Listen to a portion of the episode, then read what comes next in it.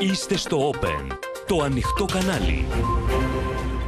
Κυρίες και κύριοι, καλησπέρα σας. Είμαι η Πόπη Τσαπανίδου. Ελάτε να δούμε μαζί τα νέα της ημέρας στο κεντρικό δελτίο ειδήσεων που αρχίζει τώρα. Ξεκίνησαν οι έρευνες της ExxonMobil για υδρογονάνθρακες δυτικά της Κρήτης. Νευρικότητα στην Άγκυρα, η Ελλάδα θα ασκήσει τα κυριαρχικά της δικαιώματα, διαμηνεί η Αθήνα. Δεν θα αφήσουμε τη χώρα να κυλήσει στο βούρκο, απαντά ο Μητσοτάκη στα πειρά της αντιπολίτευσης για τις υποκλοπές. Να απαντήσει στη Βουλή τον προκαλεί ο ΣΥΡΙΖΑ. Χαμένος ο Τραμπ στις ενδιάμεσες εκλογές. Ανάσα για Biden. Σάρωσαν οι Ελληνοαμερικανοί υποψήφοι. Στο 9,1% πληθωρισμό τον Οκτώβριο, έκρηξη ακρίβεια στα τρόφιμα, μείωση στις τιμές της ενέργειας. Φεύγουν οι Ρώσοι από τη Χερσόνα, επιφυλακτικοί οι Ουκρανοί, μήνυμα Biden για διαπραγματεύσεις.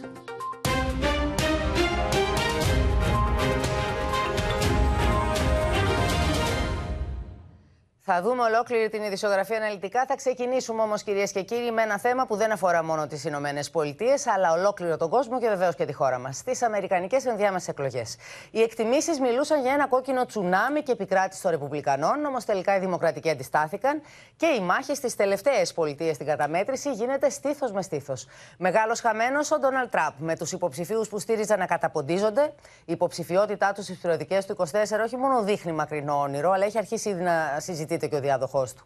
Μεγάλος νικητής στην πιο κρίσιμη πολιτεία, ο Τζον Φέτερμαν, που εξαφάνισε τον Τουρκοαμερικανό φίλο του Ερντογάν, τον οποίο προωθούσε ο Τραμπ.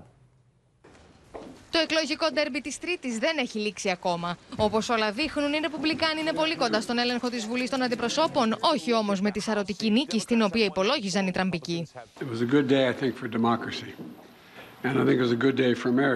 There was a red wave last night, but it started in Florida and it ended in Florida. That's really all we got. Οι Δημοκρατικοί φαίνεται ότι κατάφεραν να επιβιώσουν, αν και πιθανόν να καταλήξουν μειοψηφία στη Βουλή. Τα πράγματα είναι εξαιρετικά αμφίρροπα στη Γερουσία. Είναι νωρίς για συμπεράσματα σε Αριζόνα και Νεβάδα, ενώ στην Τζόρτζια οι κάτοικοι θα κληθούν σε επαναληπτικό γύρο στις 6 Δεκεμβρίου. Σημαντική νίκη, ωστόσο, είναι αυτή των Δημοκρατικών στην Πενσιλβάνια, όπου ο φιλέλληνας Τζον Φέτερμαν κατάφερε να επικρατήσει του Μεχμέτ Οζ, του Τούρκου φίλου του Ερντογάν και τηλεγιατρού της Όπρα. but we did what we needed to do and we had that conversation across every one of those counties. It didn't matter if it was a blue state or a red state. What the partisan makeup was in 2020 seemed to dictate what the result was in 2022. Ο Ρεπουμπλικανός αντίπαλος του Φέτερμαν, αν κατάφερνε να εκλεγεί, θα αποτελούσε τα μάτια και τα αυτιά του Τούρκου Προέδρου στο Κογκρέσο. Η ήττα του σηματοδοτεί την αποτυχία προώθησης των συμφερόντων του Ερντογάν στην Ουάσιγκτον. Ο ίδιος ο Φέτερμαν στον αντίποδα έχει μιλήσει στο παρελθόν ανοιχτά για τη θρησκευτική ελευθερία στην Τουρκία και για την προστασία της Ορθόδοξίας. Θα υποστηρίξω τον αγώνα των Ελληνορθόδοξων για θρησκευτική ελευθερία στην Τουρκία. Πιστεύω ακράδαντα ότι η Τουρκία πρέπει να προστατεύσει τις θρησκευτικές ελευθερίες της Ελληνικής Ορθόδοξης Εκκλησίας, να αναγνωρίσει τον Βαρθολομαίο ω Οικουμενικό Πατριάρχη και να μην παρεμβαίνει στην εκλογή του διαδόχου του, να επιστρέψει τα κατασχεμένα περιουσιακά στοιχεία στην Εκκλησία, να μετατρέψει την Αγία Σοφία ξανά σε μουσείο και να υπάρξει επαναλειτουργία της σχολής της Χάλκης. Τα αποτελέσματα των ενδιάμεσων εκλογών είναι απογοητευτικά για τον Τόναλτ Τραμπ, που ονειρευόταν μια σαρωτική νίκη του κόκκινου κύματος και υποσχόταν μια μεγάλη ανακοίνωση την ερχόμενη εβδομάδα. Ο πρώην πρόεδρος βέβαια δεν τα παρατά. Don't leave your line. Stay where you are. They say that the machines aren't working. They say that they're running out of paper in different locations. Ο πρώην ένικος του Λευκού Οίκου, βέβαια, φροντίζει να αποποιηθεί των ευθυνών του σε περίπτωση ήττα των Ρεπουμπλικάνων. Well, I think if they win, I should get all the credit, and if they lose, I should not be blamed at all. Okay? Δημοσιεύματα μάλιστα θέλουν τον Τραμπ να κατηγορεί τη σύζυγό του Μελάνια για την ήττα του Οζ, λέγοντάς της ότι εκείνη τον ανάγκασε να τον στηρίξει. Σε κάθε περίπτωση, οι Δημοκρατικοί παραμένουν πολιτικά ζωντανοί, ενώ η επόμενη διετία θα είναι δύσκολη και η χώρα διχασμένη. Αμερικανικά μέσα σχολιάζουν ότι πιθανό φαβορή για το προεδρικό χρήσμα του 24 στη θέση του Τραμπ είναι ο Ρον Ντεσάντη, ο ρεπουμπλικάνο κυβερνήτη τη Φλόριντα, απέναντι στον Τζο Μπάιντεν. After four years, the people have delivered their verdict. Freedom is here to stay. Our, our intention is to run again. That's been our intention, regardless of what the outcome of this election was. Σε όλα τα επίπεδα της Ομοσπονδιακής Κυβέρνησης, πάντως, όπως και σε τοπικό επίπεδο, κατάφεραν να εκλεγούν ομογενείς αλλά και φιλέλληνες πολιτικοί, που αναμένεται να προωθήσουν ακόμα περισσότερα τα θέματα της Ανατολικής Μεσογείου στο Κογκρέσο. Και σε αυτό θα μείνουμε. Θα δούμε δηλαδή τώρα μαζί τι σημαίνουν για την Ελλάδα τα αποτελέσματα των ενδιάμεσων Αμερικανικών εκλογών. Τόσο, καθώς τόσο στη Βουλή όσο και στο Κογκρέσο έχουμε πολλούς ομογενείς, αλλά και φιλέλληνες που ήδη έχουν βάλει φρένο στα εξοπλιστικά όνειρα του Ερντογάν για τα F-16. Υποψήφοι ελληνικής καταγωγής αλλά και ένθερμοι φιλέλληνες κατάφεραν να εκλεγούν στις ενδιάμεσες εκλογές των ΗΠΑ, διατηρώντας ισχυρές τις φωνές της Ελλάδας στο Κογκρέσο. Έχουμε a lot of work to do να σταματήσουμε τα F-16 γιατί ο Biden θέλει να τα δώσει στα Τουρκία. Αλλά δεν είναι καλό αυτό και θα το σταματήσουμε. Με καταγωγή από Κάλυμνο, ο Γκάς Μπιλιράκης αποτελεί ένα από τα δυνατά χαρτιά της ομογένειας. Στις πρώτες του δηλώσεις ζήτησε να μπει φρένο στην πόλη των F-16 στην Τουρκία, ενώ είχε σαφή μηνύματα να στείλει. Λένε πως θέλουν να πάρουν τα νησιά. Δεν θα τους αφήσουμε καθόλου και τη Θράκη είναι όλα ελληνικά. Την επανεκλογή του πανηγυρίζει και ο Κρις Πάπας, ο 42χρονος απόφοιτος του Χάρβαρτ, που είχε καταθέσει την τροπολογία μπλόκο στην πώληση και τον εκσυγχρονισμό των Αμερικανικών F-16 στην Τουρκία. Part of a family restaurant business that my great grandfather started, so that sort of defined my upbringing. And I learned so much of what I know about the world around me from that. Στο Μέριλαντ, ο Τζον Σαρμπάνης, γιος του γερουσιαστή και εμβληματικού προσώπου για την ομογένεια Πολ Σαρμπάνη, εξελέγη στα έδρανα του Κογκρέσου, ενώ η Ελληνοαμερικανίδα βουλευτής των Ρεπουμπλικανών Νικόλ Μαλιωτάκης εστίασε στο αμερικανικό όνειρο με αναφορά στους γονείς της. People like my parents. who came to this country literally, literally with nothing except for a dream, and they wanted nothing except for an opportunity. Ενισχυμένες ωστόσο είναι και οι φιλελληνικές φωνές, καθώς μαζί με τους σφόδρα πολέμιους στην πώληση των F-16 στην Τουρκία, Φρανκ Παλόν και Κρίς Βαν Χόλεν, στο Κογκρέσο εξελέγει και ο επίσης δημοκρατικός Ρομπ Μενέντες. Ε, συνηθήκα mucho. Aquí fue donde crecí, en este condado, ε, la parte más grande del distrito congresional, y me da la oportunidad de servir. Ο Ρομπ Μενέντες είναι γιος του επικεφαλής της Επιτροπής Εξωτερικών Υποθέσεων της Γερουσίας και ακρεφνούς φιλέλληνα Μπομπ Μενέντε, ο οποίος είχε υψώσει τείχος στην πώληση των τουρκικών F-16 αλλά και στην επιθετικότητα της Άγκυρας.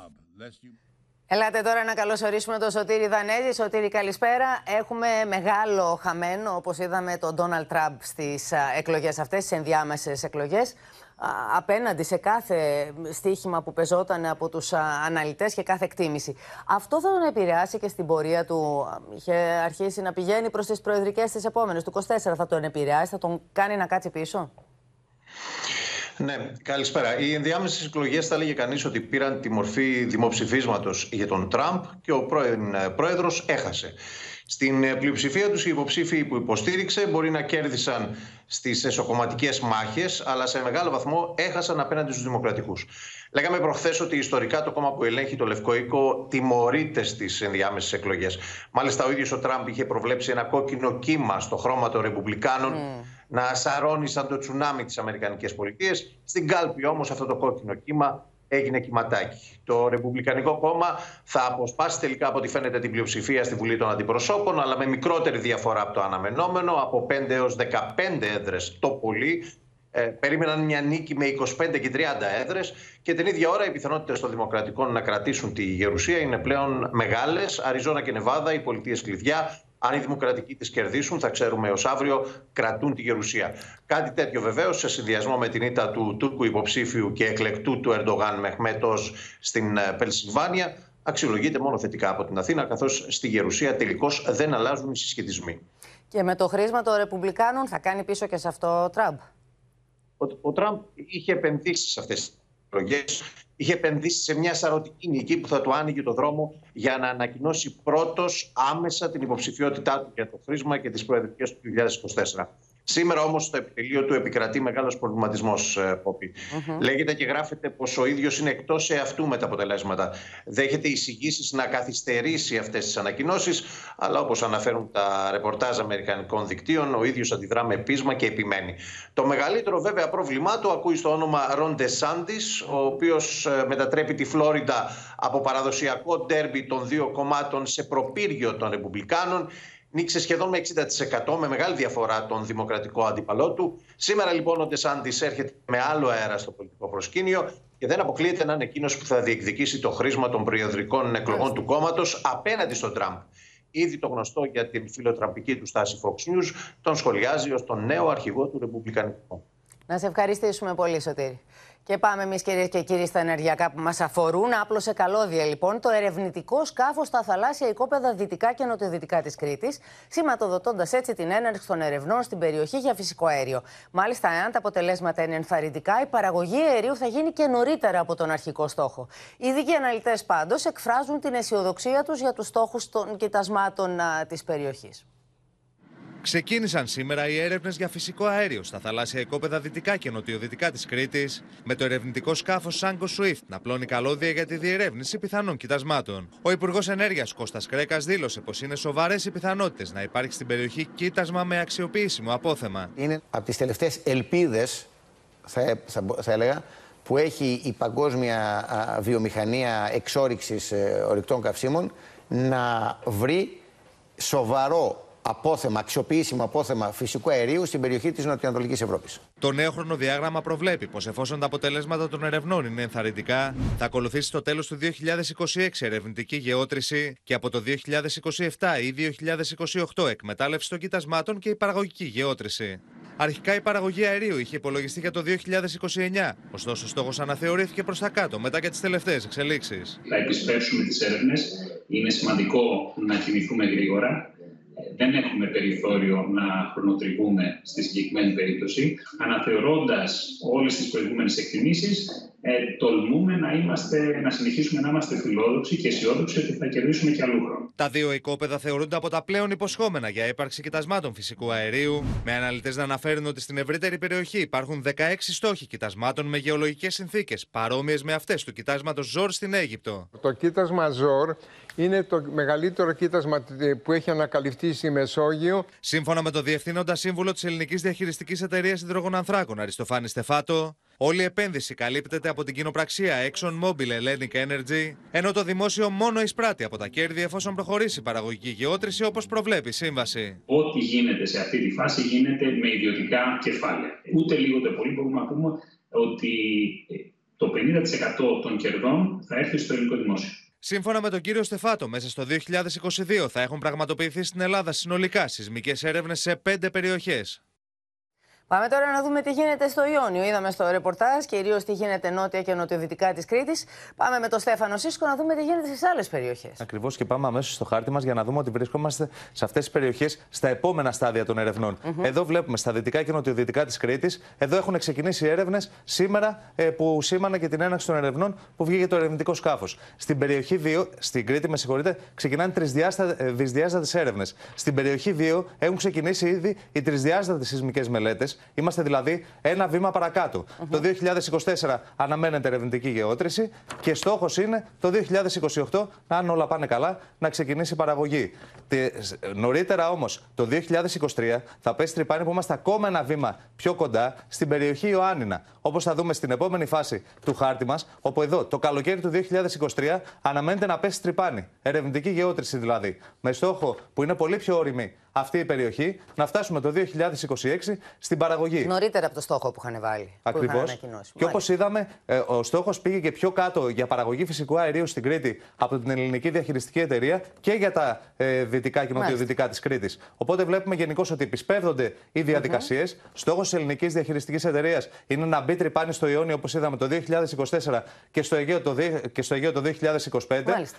για τις ερευνητικές γεωτρήσεις. Εφόσον όλα πάνε καλά, βεβαίως και αποδειχθεί ότι και υπάρχει και συμφέρει να το βγάλει κανείς. Να σε ευχαριστήσουμε πολύ. Η έναρξη λοιπόν των ερευνών για υδρογονάνθρακα στα πολλά υποσχόμενα αυτά ελληνικά θαλάσσια οικόπεδα προκαλεί εκνευρισμό στην Τουρκία, που μπορεί να μην έχει εκφραστεί από επίσημα χείλη. Τα τουρκικά μέσα ενημέρωσης όμως δηλητηριάζουν το κλίμα στην κοινή γνώμη με ακραίες απόψεις αναλυτών κατά των γεωτρήσεων. Δεν παρετούμαστε από τα κυριαρχικά μας δικαιώματα, διαμηνεί η Αθήνα. Στις έρευνες της ExxonMobil για υδρογονάνθρακες δυτικά της Κρήτης είναι στραμμένα τα μάτια στην Τουρκία με τα σενάρια αντίδρασης να κυριαρχούν στα τουρκικά μέσα ενημέρωσης. Doğru değil. Ben şimdi açıklamayacağım ama bunun da başka yöntemleri var. Yani müdahale yöntemler. Türkiye artık ABD'ye rağmen, bakın bunu söylüyorum. ABD'ye rağmen Yunanistan'daki ABD üsleri, Girit'teki ABD üsleri de daha... Η χώρα σέβεται το διεθνές δίκαιο, θα αξιοποιήσει έμπραχτα τα κυριαρχικά της δικαιώματα και δεν είναι η Ελλάδα εκείνη που κάνει ε, πράξεις, που κάνει κινήσεις οι οποίες βρίσκονται μακριά από τη διεθνή νομιμότητα. Θεωρώντας ότι πίσω από τις έρευνες υπάρχει μια προσπάθεια της Αθήνας να ακυρώσει την πράξη το παράνομο το κολυβικό μνημόνιο, Τούρκοι αναλυτές παροτρύνουν την Άγκυρα να ξεκινήσει άμεσα έρευνες στην υφαλοκρηπίδα της Λιβύης. Ne yapacağız? Tahminen Libya ile yaptığımız kıta sahanlığı anlaş, e, ekonomik münasır bölge e, anlaşması karşında gerekirse o bölgeye hızla e, sondaj gemilerimizi yollayacağız. Την ίδια ώρα, με αφορμή την άρση του εμπάργου όπλων για την Κυπριακή Δημοκρατία, ο αντιπρόεδρος της Τουρκίας έβαλε στο στόχαστρο Ελλάδα και οι Ηνωμένες Πολιτείες. bölgede herhangi bir oyunun hayata geçmesine, o oyunun oynanmasına bize rağmen bize güvenlik tehdidi oluşturulmasına asla müsaade etmeyiz. Η Αθήνα παρακολουθεί στενά τις τουρκικές κινήσεις, έτοιμη να απαντήσει σε κάθε πρόκληση, ξεκαθαρίζοντας ότι διάλογος μπορεί να υπάρξει μόνο με σεβασμό στο διεθνές δίκαιο. Η βασική προϋπόθεση είναι να εκλείψουν οι επιθετικές ρητορικές, η εχθρική γλώσσα εναντί φίλου και συμμάχου στο ΝΑΤΟ και κάποιες ε, ευθείες, ευθύτατες παραβιάσεις της εδαφικής μας κυριαρχίας. Αναφέρομαι στη σοβαρότερη εξ αυτών την της υπερπτήσης. Στο μικροσκόπιο της Άγκυρας έχουν μπει κινήσεις της Ελλάδας και στο Ιόνιο, με τη φιλοκυβερνητική εφημερίδα Μιλιέτ να ζητά από τα τύρανα, με ένα προβοκατόρικο δημοσίευμα, να αντιδράσουν στις έρευνες που κάνει νορβηγικό ερευνητικό σκάφος για λογαριασμό της Αθήνας, δίθεν εντός των αλβανικών χωρικών υδάτων. Η αντιπολίτευση στην Αλβανία είναι στα όπλα, επειδή ο Πρωθυπουργός Ράμα παρέμεινε σιωπηλός σε αυτό το τετελεσμένο γεγονός της Αθήνας. Ελάτε τώρα να μείνουμε στο θέμα και να δούμε και ό,τι υπάρχει και στο παρασκήνιο, να τα αναλύσουμε με τους συναδέλφους. Είναι κοντά μας α, και η Μαρία Ζαχαράκη να ξεκινήσουμε από την Κωνσταντινούπολη, διότι βλέπουμε, Μαρία, ότι υπάρχει ένας πολύ μεγάλος εκνευρισμός στην α, Τουρκία. Α, εκνευρίζονται που ψάχνουμε δηλαδή στα νότια, στα νοτιοδυτικά της Κρήτης. Α, σε λίγο θα μας πούνε τι θα κάνουμε και στο Σαρονικό, έτσι πως πηγαίνουν. Λοιπόν, Πόπι, παρακολουθούν πάρα πολύ προσεκτικά τις εξελίξεις, ειδικά τώρα με το θέμα των ερευνών φυσικού αερίου που εξήγηλε ο Πρωθυπουργός γύρω από την Κρήτη. Η Κρήτη, λοιπόν, είναι πλέον το επίκεντρο της συζήτησης εδώ στην Τουρκία. Και με τις έρευνες, να πω, αλλά και με το ενδεχόμενο επέκταση των χωρικών υδάτων. Είναι αυτό που μάλλον φοβούνται περισσότερο. Στην Τουρκία, λοιπόν, θεωρούν ότι η Ελλάδα έχει ξεκινήσει να παίζει ένα επικίνδυνο παιχνίδι στην Κρήτη και το κλίμα μάλιστα που καλλιεργούν κανάλια και τύπος εδώ γιατί από εκεί ξεκινάει όλη η αντίδραση είναι ότι θα υπάρξει αντίδραση και από την Άγκυρα επισήμως, ότι δηλαδή μπορεί να στείλει πλοία στη Λιβύη η Τουρκία και ότι Τώρα. θα βάλει την Τρίπολη ενδεχομένως να αντιδράσει εναντίον της Ελλάδας. Λοιπόν, μισό λεπτάκι Ναι, λίγο το- για να δούμε, να δούμε όταν λένε παίζει η Ελλάδα επικίνδυνο παιχνίδι, τι εννοούν ότι κάνουμε. Αν μας δώσουν οι συνάδελφοι από το κοντρόλ το χάρτη στον οποίο γίνονται οι έρευνες και στη συνέχεια ελπίζουμε να γίνουν και γεωτρήσεις που θα αποφέρουν οικονομικά ωφέλη στην Ελλάδα, περιλαμβάνει περιοχές, θα τις δούμε σε λίγο, οι οποίες είναι νοτιοδυτικά της Κρήτης. Καμία σχέση με την Τουρκία, καμία σχέση με το, με το Αιγαίο. Δείτε πού βρίσκονται.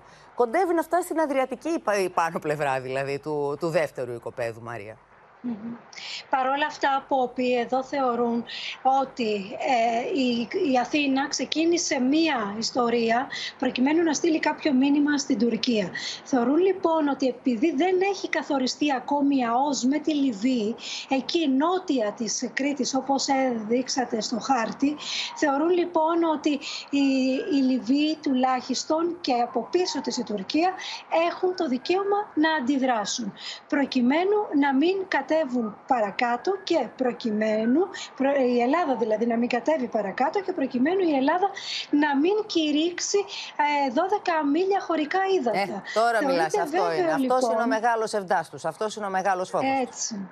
Θεωρείται λοιπόν βέβαιο ότι αν η Ελλάδα προχωρήσει σε αυτή την αύξηση των χωρικών υδάτων, έστω και κάτω από την Κρήτη, σε αυτή την περίπτωση η Τουρκία θα αντιδράσει άμεσα, θα αντιδράσει όπως και στο υπόλοιπο Αιγαίο. Προτρέπουν μάλιστα κάποιοι την κυβέρνηση να μην τη δεχτεί αυτή την επέκταση κάτω από την Κρήτη, γιατί θα δημιουργηθεί προηγούμενο εναντίον της Μάλιστα. Τουρκίας. Δεν πρέπει Και να το επιτρέψουν πουθενά. Εννοείς ότι θα μας απειλήσουν με πόλεμο ακόμη και αν κάνουμε επέκταση χωρικών υδάτων κάτω από την Κρήτη; Τουλάχιστον από αυτά που ακούμε πόπι, του, ε, τουλάχιστον από τα φιλοκυβερνητικά μέσα, mm-hmm. τα κανάλια κτλ. Τίποτα δεν αποκλείεται. Τίποτα δεν μπορεί να πει κάποιος ότι η Τουρκία δεν θα, δεν θα το κάνει. Το είπε μάλιστα και ο Δεν μπορείς να, την προ, να προβλέψεις την αντίδραση της Άγκυρας, πόσο μάλλον τώρα που πηγαίνουν και στις εκλογές και έχουν ανεβάσει κάθε τόνο. Σε ευχαριστούμε πολύ. Αυτά που μας έλεγε τώρα η Μαρία. Αυτά που μας έλεγε η Μαρία ότι προτρέπουν την κυβέρνηση να το κάνουν, θα το δούμε στις προτάσεις ενό Τούρκου αντιπτέραρχου περιβάλλον Ερντογάν. Vεβαίω, δείτε τι λέει σε περίπτωση που η χώρα μα τι πρέπει να γίνει, σε περίπτωση που η χώρα μα επεκτείνει τα 12, στα 12 μίλια και νότια τη Κρήτη.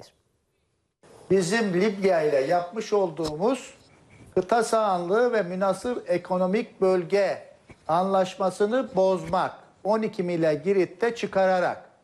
Şimdi biz o anlaşmayı yaptığımızda şurada Girit'i 6 mil kara suyu olarak aldık Ve hatta şöyle bir oyuk vardır. Öyle gider Libya'ya kadar.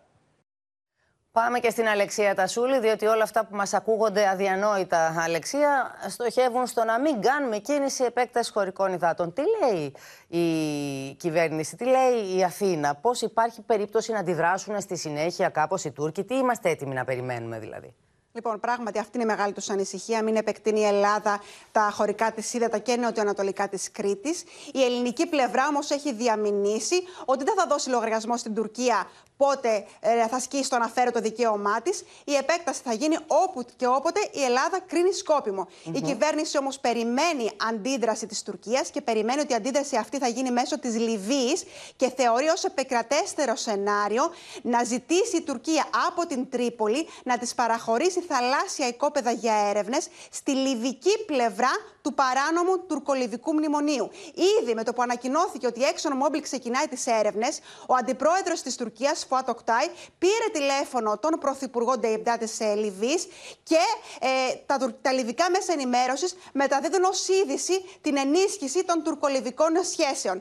Αν λοιπόν η Τουρκία στείλει γεωτρύπανο ή κάποιο ερευνητικό στο κομμάτι της λιβικής πλευράς, αυτό θα δυσκολέψει πάρα πολύ τις όποιες διαβουλεύσεις και την επανεκκίνηση του διαλόγου με της Ελλάδας με τη Λιβύη για την οριοθέτηση υιοθέτηση ΑΟΣ, διότι η Ελλάδα έχει πει ότι οποιαδήποτε συζήτηση για αυτό το θέμα προποθέτει την κατάργηση του παράνομου τουρκολιβικού μνημονίου.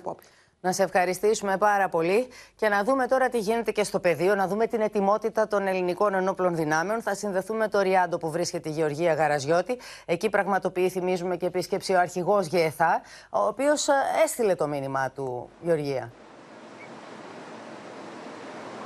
Έτσι, Νεπόπ, ένα από τα όπλα της Ελλάδας είναι οι συμμαχίες της και η Αθήνα σφυριλατεί συμμαχίες με τις χώρες του αραβικού κόσμου, όπως η Σαουδική Αραβία, η Αίγυπτος, τα Ηνωμένα Αραβικά Εμμυράτα και η Ορδανία απέναντι στον τουρκικό αναθεωρητισμό. Είναι χώρες οι οποίες επιθυμούν την ειρήνη, την ασφάλεια και τη σταθερότητα στην Ανατολική Μεσόγειο και έχουν κοινό όραμα με την Ελλάδα. Στο πλαίσιο αυτό, λοιπόν, ο αρχηγός Γεθά που συναντήθηκε χθες με τον ομόλογό του συμφώνησαν στο να επιταχύνουν τις διαδικασίες για να πέσουν υπογραφές το συντομότερο δυνατό για το πρόγραμμα στρατιωτικής συνεργασίας Ελλάδας και Σαουδικής Αραβίας για το 2023, καθώς το πρόγραμμα του 2022 σε λίγο καιρό ολοκληρώνεται. Αυτό περιλαμβάνει κοινές ασκήσεις, εκπαιδεύσει, μετασταθμεύσεις μαχητικών. Δεν αποκλείεται αυτή τη φορά να δούμε ακόμα και λιμενισμό πλοίων. Είπαμε ότι βρίσκεται σε εξέλιξη η Ελληνο-Σαουδαραβική αεροπορική άσκηση Falcon Eye 3 στη Σούδα, ενώ η Σαουδική Αραβία για πρώτη φορά θα συμμετέχει στις 21 Νοεμβρίου στην Ελληνογυπτιακή άσκηση Μέδουσα, θα συμμετέχει με πολεμικό πλοίο. Πέρσι συμμετείχε ως παρατηρητής. Και να σου πω ότι σε μια σύντομη συζήτηση που είχαμε με τον αρχηγό ΓΕΘΑ στρατηγό Φλόρο, αμέσως μετά τη συνάντηση που είχε με τα στελέχη της Ελληνι... της ελληνικής πυροβολαρχίας Patriot που βρίσκονται εδώ και ένα χρόνο στη Σαουδική Αραβία, μας έλεγε ότι ακούμε καθημερινά αυτές τις ακραίες, ε, ε, αυτή την ακραία ρητορική των Τούρκων, αυτές τι πολεμικές απειλές. Προφανώς και μας προκαλούν κάποια ανησυχία. Όμως αυτό που πρέπει να ξέρουν οι Έλληνες είναι ότι οι ελληνικές νοπλές δυνάμεις θα κάνουν αυτό για το οποίο υπάρχουν, να υπερασπιστούν την πατρίδα. Δεν θα αφήσουμε να πέσει ούτε κόκο ελληνικής γης και οι Έλληνες θα πρέπει να κοιμούνται ήσυχοι γιατί είμαστε προετοιμασμένοι για κάθε ενδεχόμενο. Γεωργία, να σε ευχαριστήσουμε πολύ. Η Γεωργία Γαραζιώτη, στο ΡΙΑ της Σαουδικής Αραβίας, μας έδωσε την α, ανταπόκρισή της από εκεί. Βλέπουμε λοιπόν μια Τουρκία η οποία κλιμακώνει την ένταση, ανεβάζει τους τόνους και βεβαίως ένας από τους ακροατές που θέλει να απευθυνθεί ο Ερντογάν είναι και ο λαός του. Ο λαός του που οικονομικά, και πάμε στον Παντελή Βαλασόπουλο, οικονομικά μαστίζεται και φεύγει ζητώντας καταφύγιο, ψάχνοντας δηλαδή άσυλο σε άλλες σε άλλες χώρες. Ψάχνοντας παράλληλα βεβαίως και τις δημοκρατικές ελευθερίες που δεν έχει μέσα στην Τουρκία. Τι συμβαίνει στην Γερμανία, Παντελή, ποια είναι η εικόνα το τελευταίο διάστημα; Ακριβώς, Ποπή. Έχουμε τεράστια αύξηση των ανθρώπων, των πολιτών από την Τουρκία που ζητούν άσυλο στη Γερμανία. Και δεν εννοούμε μόνο, αυτό δεν έχει να κάνει τόσο με τα οικονομικά, έχει να κάνει με τα πολιτικά. Για να πάρεις άσυλο πρέπει να διώκεσαι στην Τουρκία. Τι γίνεται λοιπόν, σύμφωνα με τα επίσημα στοιχεία της Ομοσπονδιακής Αστυνομίας, στη Νότια Γερμανία, στην αστυνομική διεύθυνση του Μονάχου, μόνο τον τελευταίο καιρό ζήτησαν άσυλο 5.000 Τούρκοι πολίτες. Είναι το διπλάσιο και παραπάνω ποσοστό από ό,τι πέρσι. Συνολικά, συνολικά στη Γερμανία, από το Γενάρη του 2022 μέχρι το Σεπτέμβριο έχουν ζητήσει άσυλο 16.000 Τούρκοι πολίτες. Αυτοί οι πολίτες τι λένε, ότι διώκονται, ότι απειλείται η ζωή τους, ότι δεν μπορούν να ζήσουν άλλο στην Τουρκία χωρίς να βρεθούν στις φυλακές. Να πούμε ότι σύμφωνα με αναλυτές το περιβάλλον στην Τουρκία είναι πάρα πολύ άσχημο πια. Είναι οι άνθρωποι δεν μπορούν να ζήσουν εκεί, δεν βλέπουν κανένα μέλλον μπροστά τους και βέβαια υπάρχει πολιτική καταπίεση. Υπάρχουν χιλιάδες άνθρωποι που δραπετεύουν από την Τουρκία ερχόμενοι σε χώρες της Ευρωπαϊκής Ένωσης κυρίως και στη Γερμανία και στη Σουηδία για να γλιτώσουν πόπι τη ζωή τους και για να μην βρεθούν στη φυλακή. Έτσι. Τέλος να σου πω ναι, ναι. ότι πριν από λίγη ώρα η Υπουργός Εξωτερικών της Γερμανίας κυρία Μπέρμποκ κάλεσε την Τουρκία και την Ουγγαρία να μην θέτουν πια εμπόδια στην είσοδο της Σουηδίας και της Φιλανδίας στο ΝΑΤΟ. Πρέπει να τελειώνει αυτή η ιστορία, είπε η Μπέρμποκ. Mm, μάλλον ο Ερντογάν δεν την ακούει όμως και αυτή την έκκληση. Είναι το μεγάλο παζάρι που κάνει προκειμένου να κερδίσει όσα περισσότερα μπορεί. Να σε ευχαριστήσουμε πολύ, Παντελή. Και ελάτε, κυρίες και κύριοι, να δούμε και την, τα θέματα της οικονομίας. Η ακρίβεια έχει επιδοθεί σε ένα ράλι χωρίς φρένα. Οι ανατιμήσεις συνεχίστηκαν και τον Οκτώβριο σε βασικά αγαθά και σε είδη πρώτης ανάγκης. Και μόνο οι τιμές της ενέργειας κατεβάζουν ταχύτητα λόγω των επιδοτήσεων. Το καλάθι του νοικοκυριού μπήκε στη δεύτερη εβδομάδα του, με άλλα προϊόντα να αυξάνουν και άλλα να μειώνουν τις τιμές τους και τους καταναλωτές φυσικά να συνεχίζουν το σαφά για φθηνότερα προϊόντα εντός ή εκτός καλαθιού. Τρέχει ο πληθωρισμός στα τρόφιμα με την ακρίβεια να δείχνει τα δόντια της στο ράφι των σούπερ μάρκετ. Όχι, δεν πέσανε τιμές. Όσο πάμε, ανεβαίνουν παραπάνω. Τα έξοδα έχουν φτάσει κορυφή. Ο πληθωρισμός μπορεί να κατέβασε ταχύτητα τον Οκτώβριο στο 9,1% από 12% το Σεπτέμβριο, όμως αυτό οφείλεται κυρίως στις τιμές της ενέργειας που έπεσαν μέσα σε ένα μήνα. Στα τρόφιμα όμως το ράλι της ακρίβειας συνεχίζεται. Οι τιμές πώς είναι; Ε, κάτι που κάνει 8 ευρώ το βρεις σε 11 και 12. Ζυμαρικά ανατιμήθηκαν 7,2% σε ένα μήνα. Το γάλα 3,4%, τα λαχανικά 5,5% και οι πατάτες 3,5% από Σεπτέμβριο σε Οκτώβριο. Σε αυτό το περιβάλλον το μεγάλο στίχημα είναι το καλάθι του νοικοκυριού που μπήκε στη δεύτερη εβδομάδα εφαρμογής με μειώσεις αλλά και αυξήσεις τιμών στα προϊόντα που μπήκαν στις νέες λίστες. Δεν είδα πουθενά το, το χαρτάκι, προσπάθησα, δεν ξέρω. Δεν είδαμε έτσι, τώρα δεν ξέρω. Σε έξι σούπερ μάρκετ η τιμή του καλαθιού αυξήθηκε από 1,26 έως 25,01 ευρώ, ενώ σε άλλα έξι η τιμή του καλαθιού μειώθηκε από 2,32 έως 16,35 ευρώ. 644 προϊόντα είναι ακριβώς ίδια με την προηγούμενη εβδομάδα. Από αυτά τα 644, δύο προϊόντα ανέβηκαν σε μια αλυσίδα που έκανε μεγάλες μειώσεις όλα τα άλλα. 101 προϊόντα έχουν μικρότερη τιμή αυτή την εβδομάδα από ό,τι είχαν την προηγούμενη εβδομάδα και 541 έχουν τις ίδιες τιμές με την περμένη εβδομάδα. Οι αυξήσεις αδειάζουν το πραγματικό καλάθι του νοικοκυριού. Η αιμονή της κυβέρνησης να μην μειώνει τον ΦΠΑ στα τρόφιμα και τον ειδικό φόρο κατανάλωσης στα καύσιμα οδηγούν ευθέως σε ραγδαία φτωχοποίηση της κοινωνίας. Σημασία έχει τι πληρώνει ο πολίτης και στο τέλος του μήνα, σας προκαλώ με καλή έννοια, να κάνετε μια ε, συζήτηση με όλους τους πολίτες. Έδωσαν την απάντησή τους και χτες στην απεργία οι εργαζόμενοι απαντώντας ότι δεν τους κοροϊδεύουν τέτοια μέτρα εμπεγμού. Ο Υπουργός Ανάπτυξης Άδωνης Γεωργιάδης συναντήθηκε σήμερα με εκπροσώπους της βιομηχανίας τροφίμων και τους ζήτησε να βάλουν πλάτη για να πέσουν κι άλλο οι τιμές στο καλάθι του νοικοκυριού.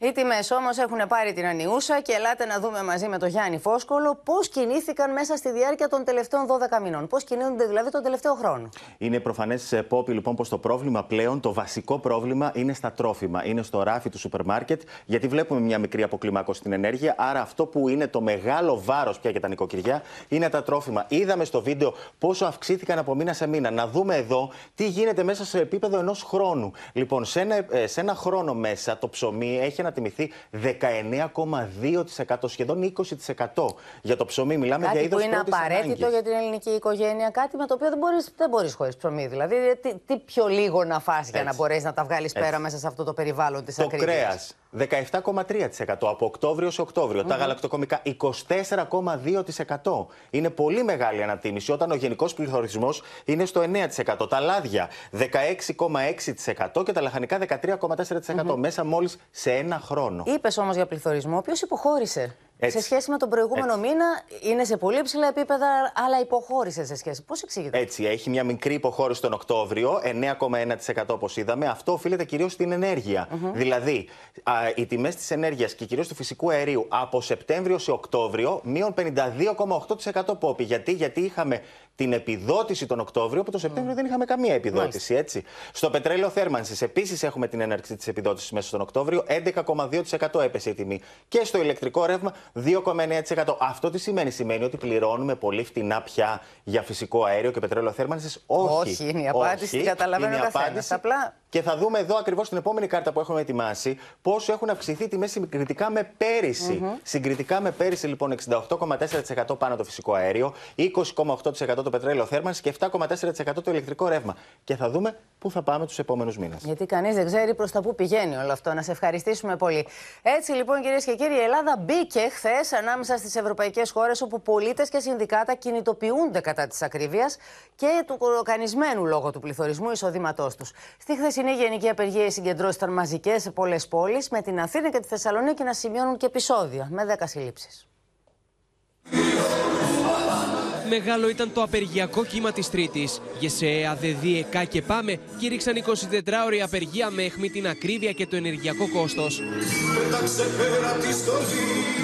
Ζητάμε φθηνό ρεύμα και φθηνή θέρμανση στα σπίτια μας. Να έχουμε αυξήσει τους μισθούς και να απαλλαγούμε από όλα αυτά που μαστίζουν σήμερα την εργατική τάξη. Η απεργιακή κινητοποίηση προκάλεσε και τη σύγκρουση κυβέρνησης αντιπολίτευσης. Οι εργαζόμενοι και η ελληνική κοινωνία σήμερα δίνει μια ηχηρή απάντηση στο καθεστώς της ακρίβειας, της εσκροκέρδειας, της ανασφάλειας. Ο κύριος Τσίπρας το μόνο που προσέφερε στους πολίτες ήταν ψέματα, φόροι και περικοπές λόγω των ασυνάρτητων επιλογών του.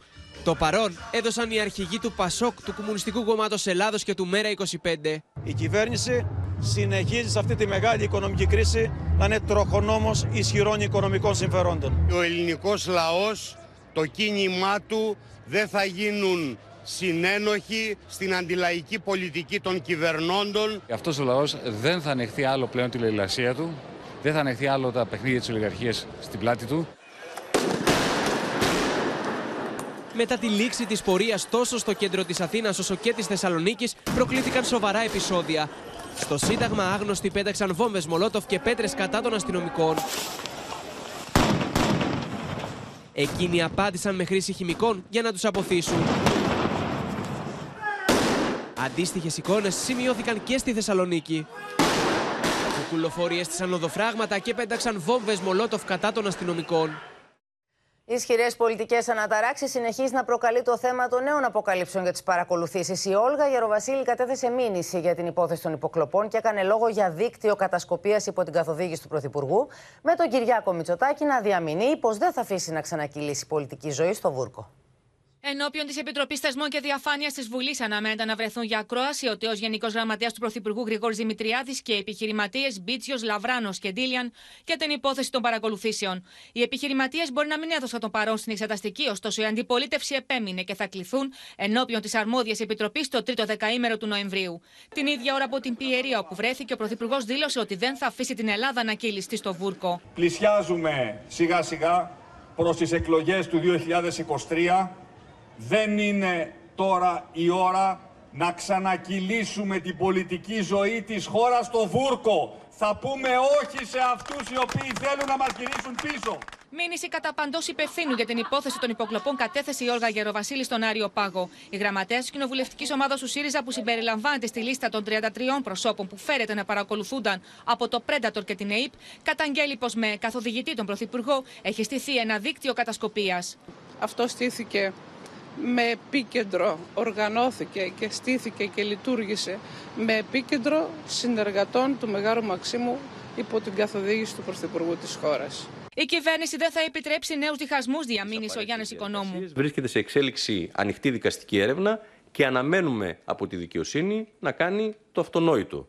Να διελευκάνει την υπόθεση αυτή. Αν λοιπόν παρακολουθείς τον Υπουργό Εξωτερικών, είναι καραμπινάτη κατασκοπία. Και ρωτώ, η ΕΕΠ γνωρίζει εάν παρακολουθεί το Υπουργός Εξωτερικών. Στις φήμες που τον εμφανίζουν να είναι ο Υπουργός που πηγαίνει στη Λάρισα για να πάρει μία βαλίτσα, αλλά επιστρέφει μετά από παρέμβαση Δημητριάδη, ο οποίος τον άκουσε μέσω Predator, απάντησε ο Άδωνης Γεωργιάδης. Έχει ξεκινήσει ο κ. Βαξεβάνης μία ιστορία απολύτως φανταστική. Δείχναν, λέει, πήγαινα στη Λάρισα και με πήρε ο Δημητριάδη και μου έγινα πίσω, πήγα να πάρω βαλίτσα, λεφτά και κάτι τέτοιο. Φανταστικές ιστορίες για φανταστικούς διαλόγους. Λοιπόν, αυτά θα πάμε εκεί που πρέπει, που είναι η δικαιοσύνη. Εγώ θα απαντώ θεσμικά. Ποιος εγγυάται την ασφάλεια των συνομιλιών; Όλοι ξέρουν ποιοι είναι αυτοί που εμπορεύονται τα παράνομα λογισμικά στη χώρα.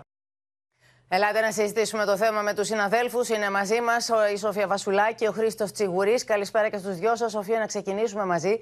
Διότι βλέπουμε ότι μπορεί ο Πρωθυπουργός να αποδιδάξει να κυλήσει χώρα στο Βούρκο, δεν θα το επιτρέψει. Αλλά βλέπουμε ότι πιέζεται πολύ από την αντιπολίτευση.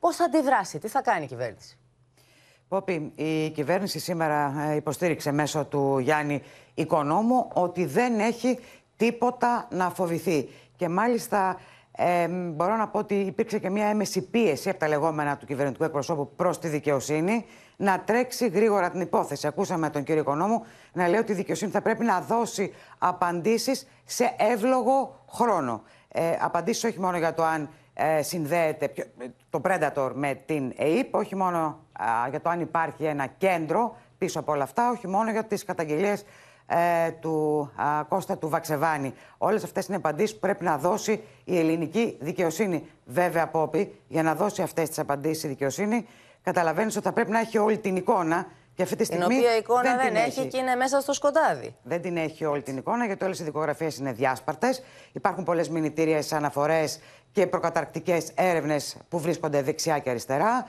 Και θα πρέπει να δοθεί, να δοθούν και τα τεχνικά μέσα, να δοθούν εκείνες η βοήθεια, εκείνη η βοήθεια στη δικαιοσύνη, να συγκεντρωθούν πέντε εισαγγελίε πάνω από το σύνολο της δικογραφίας για να μπορέσουν να την τρέξουν, ώστε, έτσι ώστε να υπάρξουν σαφείς απαντήσεις και μάλιστα σε εύλογο χρόνο. Γιατί καταλαβαίνεις ότι αυτή η υπόθεση δεν μπορεί να σύρεται μέχρι τις ε, εκλογές. Θα πρέπει να δοθούν οι απαντήσεις γρήγορα και σαφώς για το τι ακριβώς έχει συμβεί. Και θα για να... να σου πω κλείνοντας ναι, ναι. ότι ο Πρωθυπουργός δεν θα απαντήσει από όπως λένε οι πληροφορίες αύριο στον Αλέξη Τσίπρα. Δεν θα πάει στην ώρα του Πρωθυπουργού δεν για δεύτερη φορά. Δεν θα πάει στην ώρα του Πρωθυπουργού. Οι πληροφορίες λένε ότι μέχρι τις 20 Νοέμβρη, οπότε και θα είναι έτοιμο το σχέδιο νόμου για τις θεσμικές αλλαγές στην ε, ΕΕΠ, αλλά και την απαγόρευση της κυκλοφορίας και εμπορίας και κατοχής των παράνομων λογισμικών.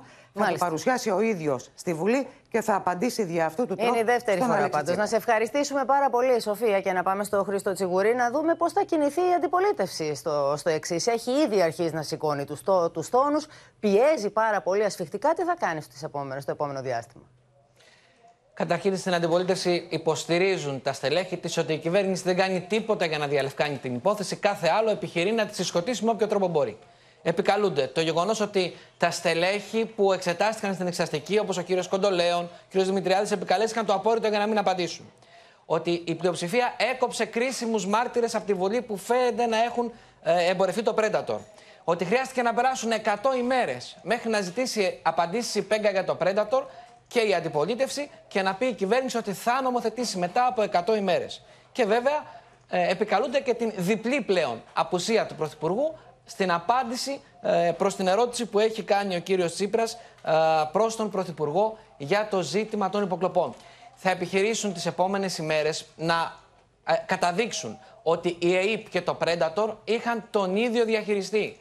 Ότι ήταν δύο διαφορετικοί τρόποι παρακολούθησης, στοχοποίησης πολιτικών προσώπων, επιχειρηματιών, πολιτικών αντιπάλων για την εξυπηρέτηση πολιτικών σκοπιμοτήτων. Και βέβαια ε, την ίδια ώρα κάνουν λόγο για κατασκοπία. Άκουσα με πολύ προσοχή τις διαρροές για την τοποθέτηση του Υπουργού Εξωτερικών. Υποστηρίζουν ότι υπάρχει θέμα κατασκοπίας αν κρατικά, μυστικά, απόρριτα χαρτιά γίνονται φύλλο και φτερό μέσα από ένα τέτοιο λογισμικό παγίδευσης. Και βέβαια, ακούσαμε την ε, Όλγα Γεροβασίλη σήμερα να μιλάει για εγκληματική οργάνωση. Αν ποτέ, ε, Πόπη, συλληφθεί κάποιος να έχει κάνει χρήση του πέραντο στην Ελλάδα με όλα όσα αυτή τη στιγμή τους, ε, ε, τους επιβαρύνουν, θα έχει, αν βεβαίως συλληφθεί στην Ελλάδα, το επαναλαμβάνω, θα, έχει πάρα, θα είναι σε πάρα πολύ δύσκολη θέση. Μάλιστα, να σε ευχαριστήσουμε πολύ.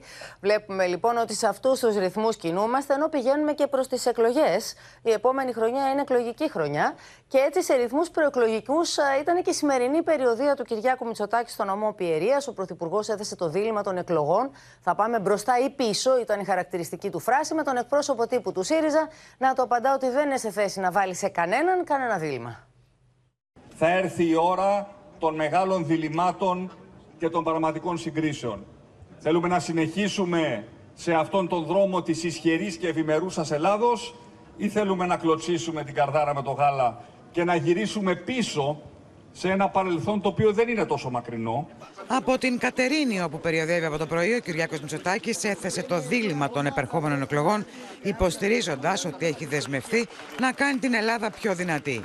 Και τελικά, ποιον θέλουν οι Έλληνες να κυβερνά την Ελλάδα. Αυτό το ερώτημα θα κληθούν να απαντήσουν οι Έλληνες. Ο Πρωθυπουργός, που συνεχίζει να κρύβεται σε Ελλάδα και Ευρώπη για το παρακράτος του, έχει το θράσος να αποκαλεί τις άθλιες πολιτικές του δημιουργική πρόταση. Α συνειδητοποιήσει ότι δεν είναι σε θέση να βάλει πλέον σε κανέναν κανένα δίλημα. Ο Πρωθυπουργός θα εντείνει τις επισκέψεις του σε όλη την Ελλάδα όσο πλησιάζει ο χρόνος των εκλογών, τον οποίο ο Κυριάκος Μητσοτάκης έχει τοποθετήσει την άνοιξη του 23. Και αναλάβαμε μια δέσμευση να κάνουμε την Ελλάδα πιο ισχυρή, πιο ευημερούσα, πιο δίκαιη και αυτή μας τη δέσμευση κάθε μέρα θα την υπηρετούμε.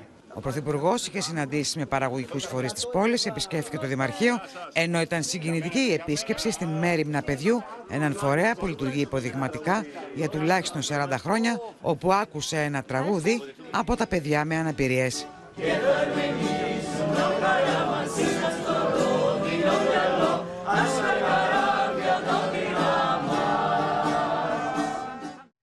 Αλλάζουμε θέμα. Σημείο καμπή στην εξέλιξη του πολέμου στην Ουκρανία αποτελεί υποχώρηση των ρωσικών δυνάμεων, κυρίες και κύριοι, από τη στρατηγική σημασία Χερσόνα, που όπως υποστηρίζει η Μόσχα, μετά την προσάρτηση αποτελεί πια ρωσικό έδαφος.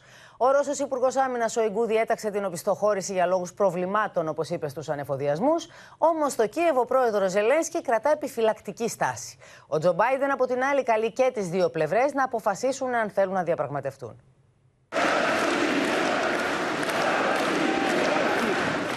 40 ημέρε μετά την προσάρτηση τη Χερσόνα στη Ρωσία, σε μια τελετή στο Κρεμλίνο σε πανηγυρικό κλίμα, ο Ρώσο διοικητή των δυνάμεων στην Ουκρανία, μαζί με τον Υπουργό Άμυνα, παραδέχτηκαν πω ήρθε η ώρα των δύσκολων αποφάσεων.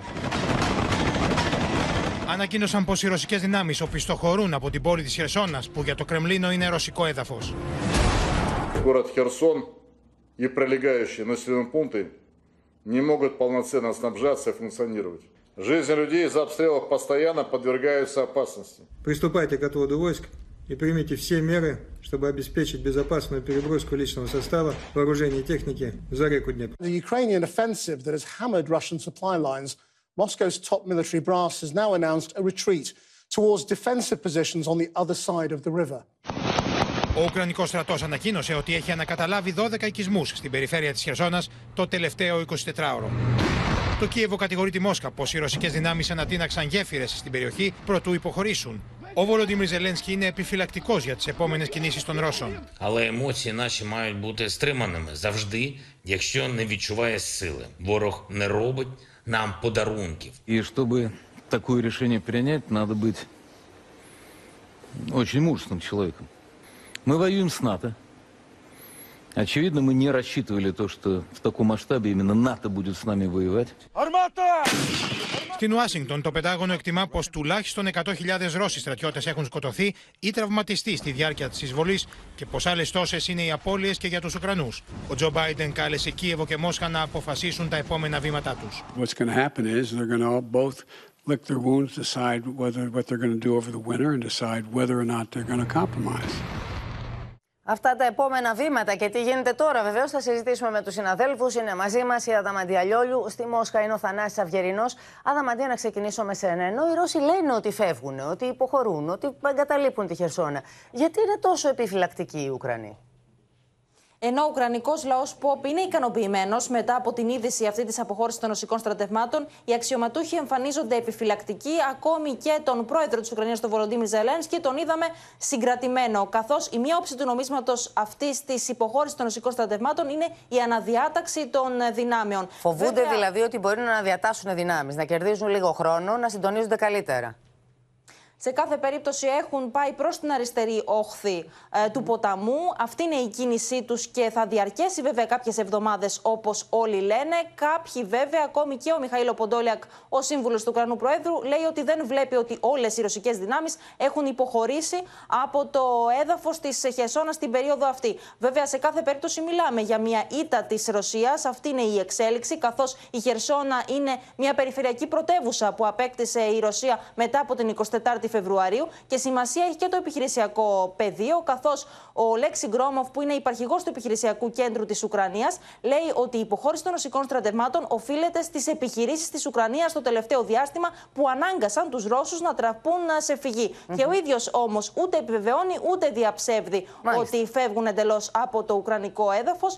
Αλλά σημασία έχει πόπι να πούμε ότι ήδη Ρωσ, ε, οι Ουκρανοί υψώνουν την Ουκρανική σημαία στα κτίρια στα προάστια της ε, Χερσόνας, ενώ αναφορές κάνουν λόγο και για ερήπια από τις περιοχές που φεύγουν οι Ρώσοι τις τελευταίες ώρες. Να σε ευχαριστήσουμε πολύ. Πάμε στο Θανάση Αυγερινό στη Μόσχα, διότι Θανάση, το μεγάλο ερώτημα είναι πώς θα αντιδράσει τώρα ο Πούτιν με την υποχώρηση του στρατού του από τη Χερσόνα, την οποία Χερσόνα το είδαμε και στο ρεπορτάζ, ένα μήνα πριν την προσάρτησε. Τη θεωρεί δηλαδή ρωσικό έδαφος. Καλησπέρα από τη Μόσχα. Το Κρεμλίνο προφανώς και δέχεται την τεράστια αυτή πίεση από την κοινωνία. Τόσο τη... Μίας που συνοψίζεται στο άλλα έλεγε ο Πούτιν όταν ανακηρύσσονταν αυτές οι ουκρανικές επαρχίες ρωσικό έδαφος, δηλαδή ότι θα τα υπερασπιστεί η Ρωσία με κάθε μέσο. Ίσως γι' αυτό και ο ίδιος ο Πούτιν έχει αποφύγει μέχρι στιγμή να μιλήσει για το θέμα. Όμως εδώ παρεμβαίνουν οι υποστηρικτές της σκληρής γραμμής, αυτοί που πιστεύουν δηλαδή ότι η Ουκρανία, όπως την ξέραμε, δεν πρόκειται πλέον να υπάρχει, οι σκληροί σώζουν την κατάσταση για το Κρεμλίνο, στηρίζοντας την επιλογή των στρατιωτικών ως δυσάρεστο αλλά αναγκαστικό ελιγμό σε αυτή τη φάση του πολέμου και υπογραμμίζουν ότι η μάχη για τη Χερσόνα κάθε άλλο παρά έχει τελειώσει. Στόχος είναι να σωθούν τόσο, όσο γίνεται περισσότεροι άμαχοι από τη μια. Η εκένωση μάλιστα των αμάχων συνεχίζεται ακόμη και τώρα, αλλά και το στρατιωτικό προσωπικό που θα έμενε εκτεθειμένο στα ουκρανικά πυρά στη Χερσόνα, ενώ τώρα θα καταλάβει πολύ καλύτερα οχυρωμένες θέσεις με κανονικό ανεφοδιασμό στο φυσικό σύνολο της περιοχής που είναι η αριστερή, η νότια δηλαδή όχθη του Δνήπερου.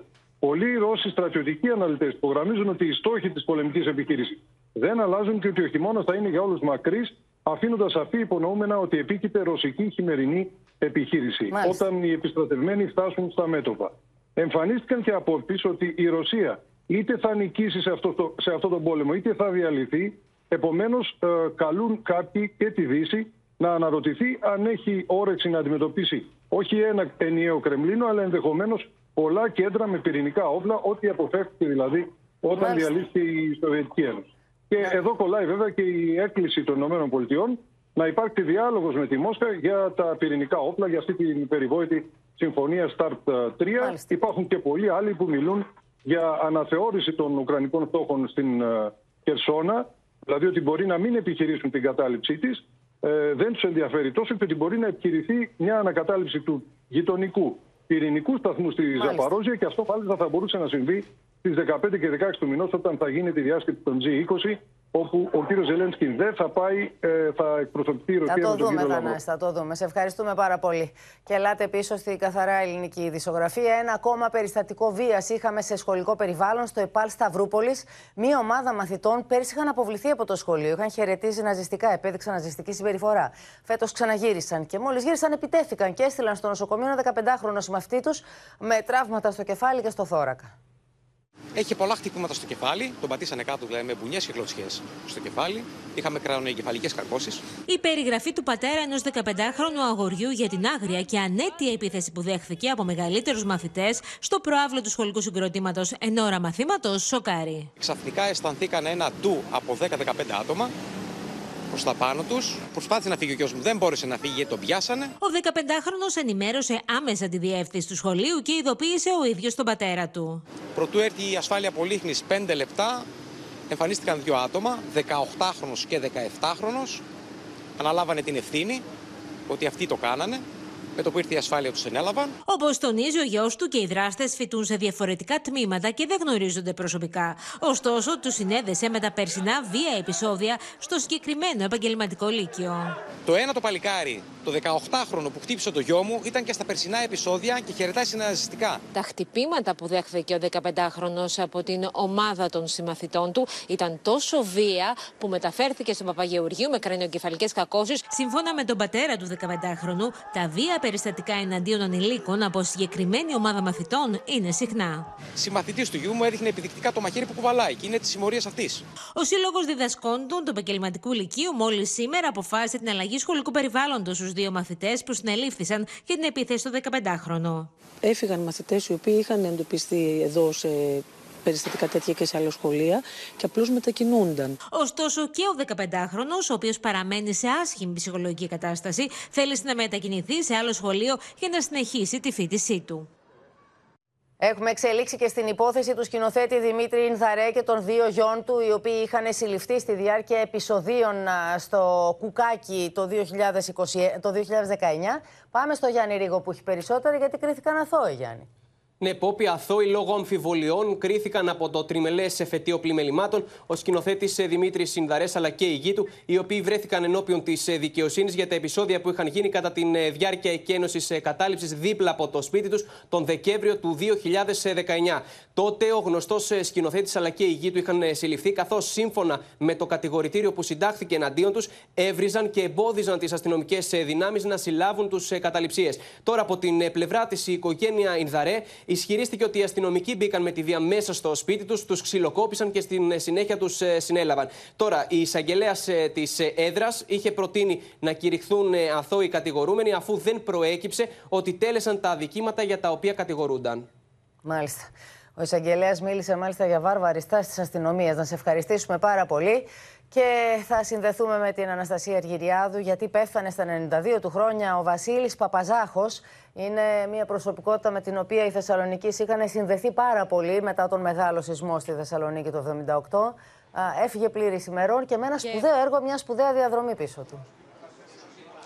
Και Πόπη, στα δύσκολα, εμείς στη Θεσσαλονίκη τον αισθανόμασταν πάντα δίπλα μας, αλλά δυστυχώς δεν είναι πλέον ε, κοντά μας. Δίδαξε επί σειρά δεκαετιών 14 μαθήματα γεωφυσικής.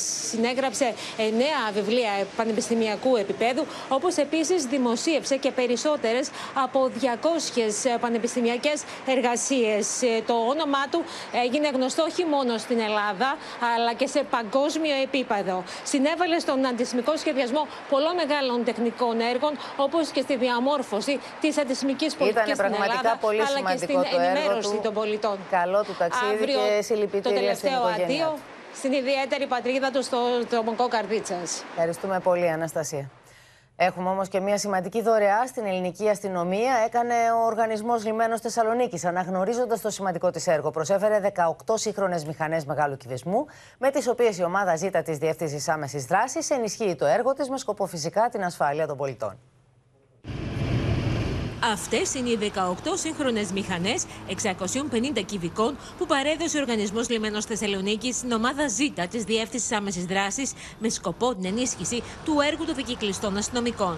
Θέλουμε η πόλη μας, ο κόσμος μας, οι πολίτες μας να έχουν το αίσθημα της ασφάλειας και να ξέρουν ότι είμαστε δίπλα τους στις δύσκολες στιγμές. Οι μηχανές που παραδίδονται στην ελληνική αστυνομία θα βοηθήσουν στην αποστολή της άμεσης δράσης που δεν είναι άλλη από την ασφάλεια του πολίτη. Αυτή η κίνηση είναι η αναγνώριση των υπηρεσιών της ελληνικής αστυνομίας στους πολίτες και την πόλη της Θεσσαλονίκης. Μια ανταμοιβή παρότι ηλική πρώτα και κύρια ηθική. Εύχομαι να είναι καλοτάξιδες. Κατά τη διάρκεια ειδικής τελετής παράδοσης, οι εκπρόσωποι της ελληνικής αστυνομίας τόνισαν τη συνεισφορά του οργανισμού λιμένος προς το σώμα. Χρήση και αξιοποίηση των δικύκλων μηχανών που προσφέρεται στην ελληνική αστυνομία θα μετατραπεί σε προσφορά προς την κοινωνία και τον πολίτη. Θα χρησιμοποιήσουμε αυτές τις μηχανές προκειμένου να αξιοποιηθούν ε, για τον πολίτη. Ανάμεσα στους αστυνομικούς της πρώτης γραμμής και η μοναδική γυναίκα που υπηρετεί στην ομάδα Z στη Θεσσαλονίκη. Το γεγονός ότι παίρνουμε καινούριο υλικό, οτιδήποτε και αν είναι αυτό, είτε είναι μηχανές είτε είναι κάποιο αλεξίσφαιρο, οποιοδήποτε μας προσφέρει κάτι, για μας είναι